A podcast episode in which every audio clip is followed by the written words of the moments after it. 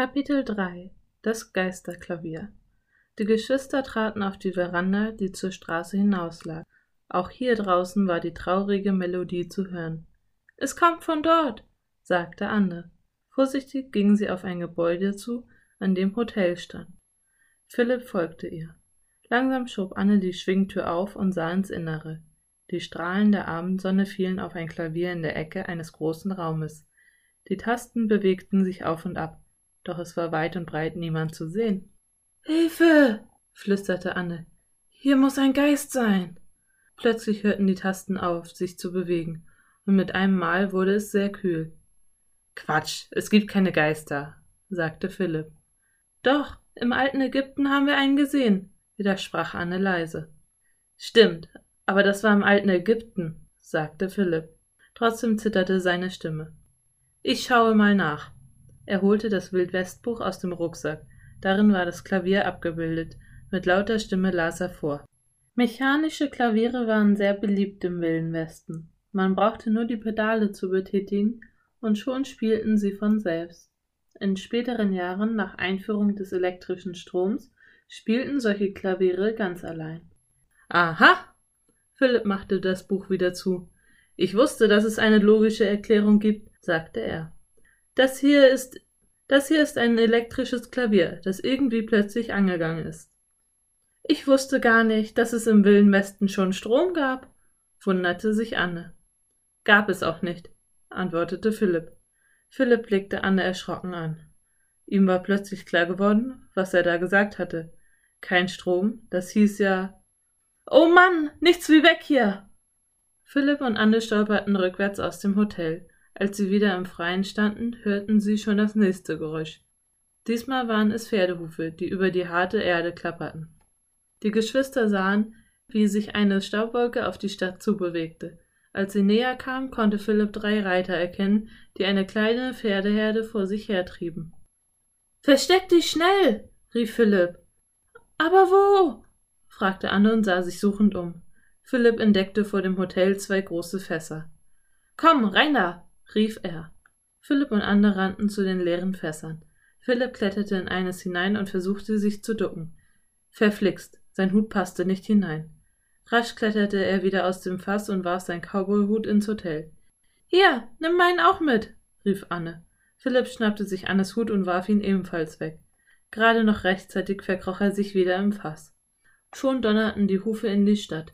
Philipp spähte durch einen Spalt und erkannte die Umrisse von Cowboys und ihren Pferden. Brrr, brrr, brrr, riefen die Männer. Philipp hörte, wie sie die Pferde anhalten ließen. Die Tiere schnaubten und stampften. Doch der Spalt war so klein, dass Philipp leider nur Umrisse sehen konnte. Staub kitzelte in seiner Nase. Hoffentlich musste er jetzt nicht niesen. Schnell hielt er sich die Nase zu. Das Flussbett muss ausgetrocknet sein, brüllte einer der Cowboys. Das hier ist längst eine Geisterstadt. Stimmt, ich krieg gleich eine Gänsehaut, sagte ein anderer. Schlagen wir unser Nachtlager lieber hinter dem Hügel auf. Der Staub kitzelte Philipp in der Nase. Verzweifelt hielt er sich die Nase zu. Doch er konnte das Niesen nicht länger unterdrücken. Ha, ha, tschi! War da was? fragte einer der Cowboys. In diesem Moment ertönte ein lautes Wiehern. Philipp sah, wie ein wunderschönes, kräftiges Pferd sich aufbäumte. Es hatte keinen Reiter und auch keinen Sattel, nur einen Strick um den Hals. Es war eine Fuchsstute. Ihr Fell war so rot wie die untergehende Sonne. Sie hatte eine zerzauste schwarze Mähne und einen weißen Stern auf der Stirn. Mit der hier werden wir einfach nicht fertig, Boss, murrte einer der Cowboys. Kein Wunder, sie will ja auch zu ihrem Fohlen, meinte ein anderer. Wir hätten es nicht zurücklassen dürfen. Es war zu langsam, knurrte eine unfreundliche Stimme. Wir verkaufen das störrische Tier, sobald wir über die Grenze sind. Die Cowboys zerrten die rote Stute unsanft weiter. Der Boden bebte unter dem Trampeln der Hufe, als die kleine Gruppe davon galoppierte. Philipp und Anne erhoben sich wieder. Sie sahen die Reiter und ihre Herde am Horizont verschwinden. Wie gemein sie zu dem armen Pferd waren, sagte Anne wütend. Finde ich auch. Schade, dass wir ihm nicht helfen konnten, sagte Philipp. Seine Stiefel taten höllisch weh. Mühsam kletterte er aus seinem Fass. Mann, die muss ich sofort wieder loswerden, schimpfte er. Philipp setzte sich auf die Veranda des Hotels. Als er den ersten Stiefel gepackt hatte und mit aller Kraft zog, rief Anne auf einmal Philipp, ich glaube, wir können doch etwas tun. Und was? fragte Philipp und hob den Kopf. Ein kleines Pferd kam die Straße entlang getragen. Sein Fell war so rot wie das der wilden Mutterstute. Und es hatte auch eine schwarze Mähne und einen weißen Stern zwischen den Augen. An seinem Hals baumelte ein Strick. Das kleine Fohlen sah verloren aus. Kapitel 4 Hände hoch. Das ist bestimmt das Fohlen der roten Stute, rief Anne. Es sucht nach seiner Mutter. Und schon rannte sie auf das Fohlen zu. Warte, rief Philipp ihr nach. Er zog das Buch aus dem Rucksack. Rasch fand er ein Kapitel mit dem Titel Pferde im Wilden Westen. In diesem Kapitel stand Gegen Ende des 19. Jahrhunderts gab es im Wilden Westen über eine Million Wildpferde, sogenannte Mustangs. Diese zehn flinken Pferde waren Abkömmlinge entlaufener Pferde der Spanier. Manche Cowboys fingen sie ein und verkauften sie an Farmer. Um einen wilden Mustang zuzureiten, musste man ziemlich geschickt sein. Philipp blätterte weiter. Auf der nächsten Seite entdeckte er das Bild einer Pferdeherde. Zwei von ihnen sahen genauso aus wie die wunderschöne Fuchsstute und ihr Fohlen. Hey, Anne, rief Philipp, schau dir mal dieses Foto an. Doch er bekam keine Antwort. Verwundert blickte Philipp auf. Er sah, wie Anne gerade versuchte, sich dem jungen Mustang zu nähern, doch das Fohlen schreckte immer wieder zurück. Sei vorsichtig, rief Philipp ihr besorgt zu.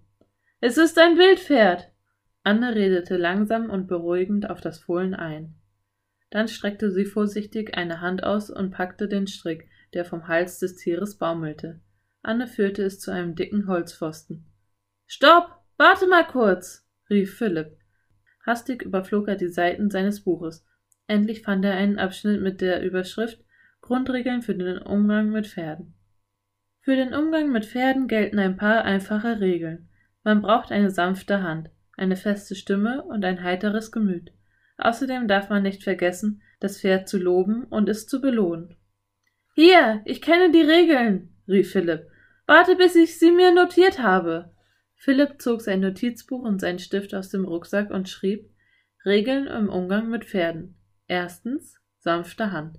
Zweitens feste Stimme. Drittens heiteres Gemüt.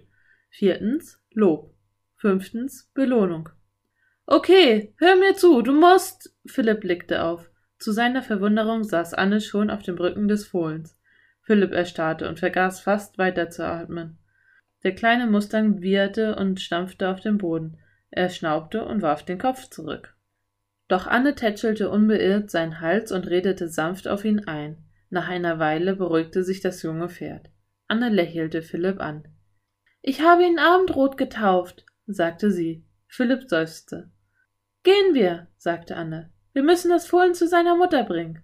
Spinnst du? rief Philipp. Wir müssen doch unser Rätsel lösen. Es wird bald dunkel, und diese drei Cowboys sind finstere Gesellen. Wir haben keine andere Wahl, beharrte Anne. Philipp wusste, dass sie sich nicht davon abbringen lassen würde. Na gut, mal sehen, was in dem Buch darüber steht. Er las weiter in dem Kapitel über Mustangs. Wilde Mustangs leben in Herden zusammen.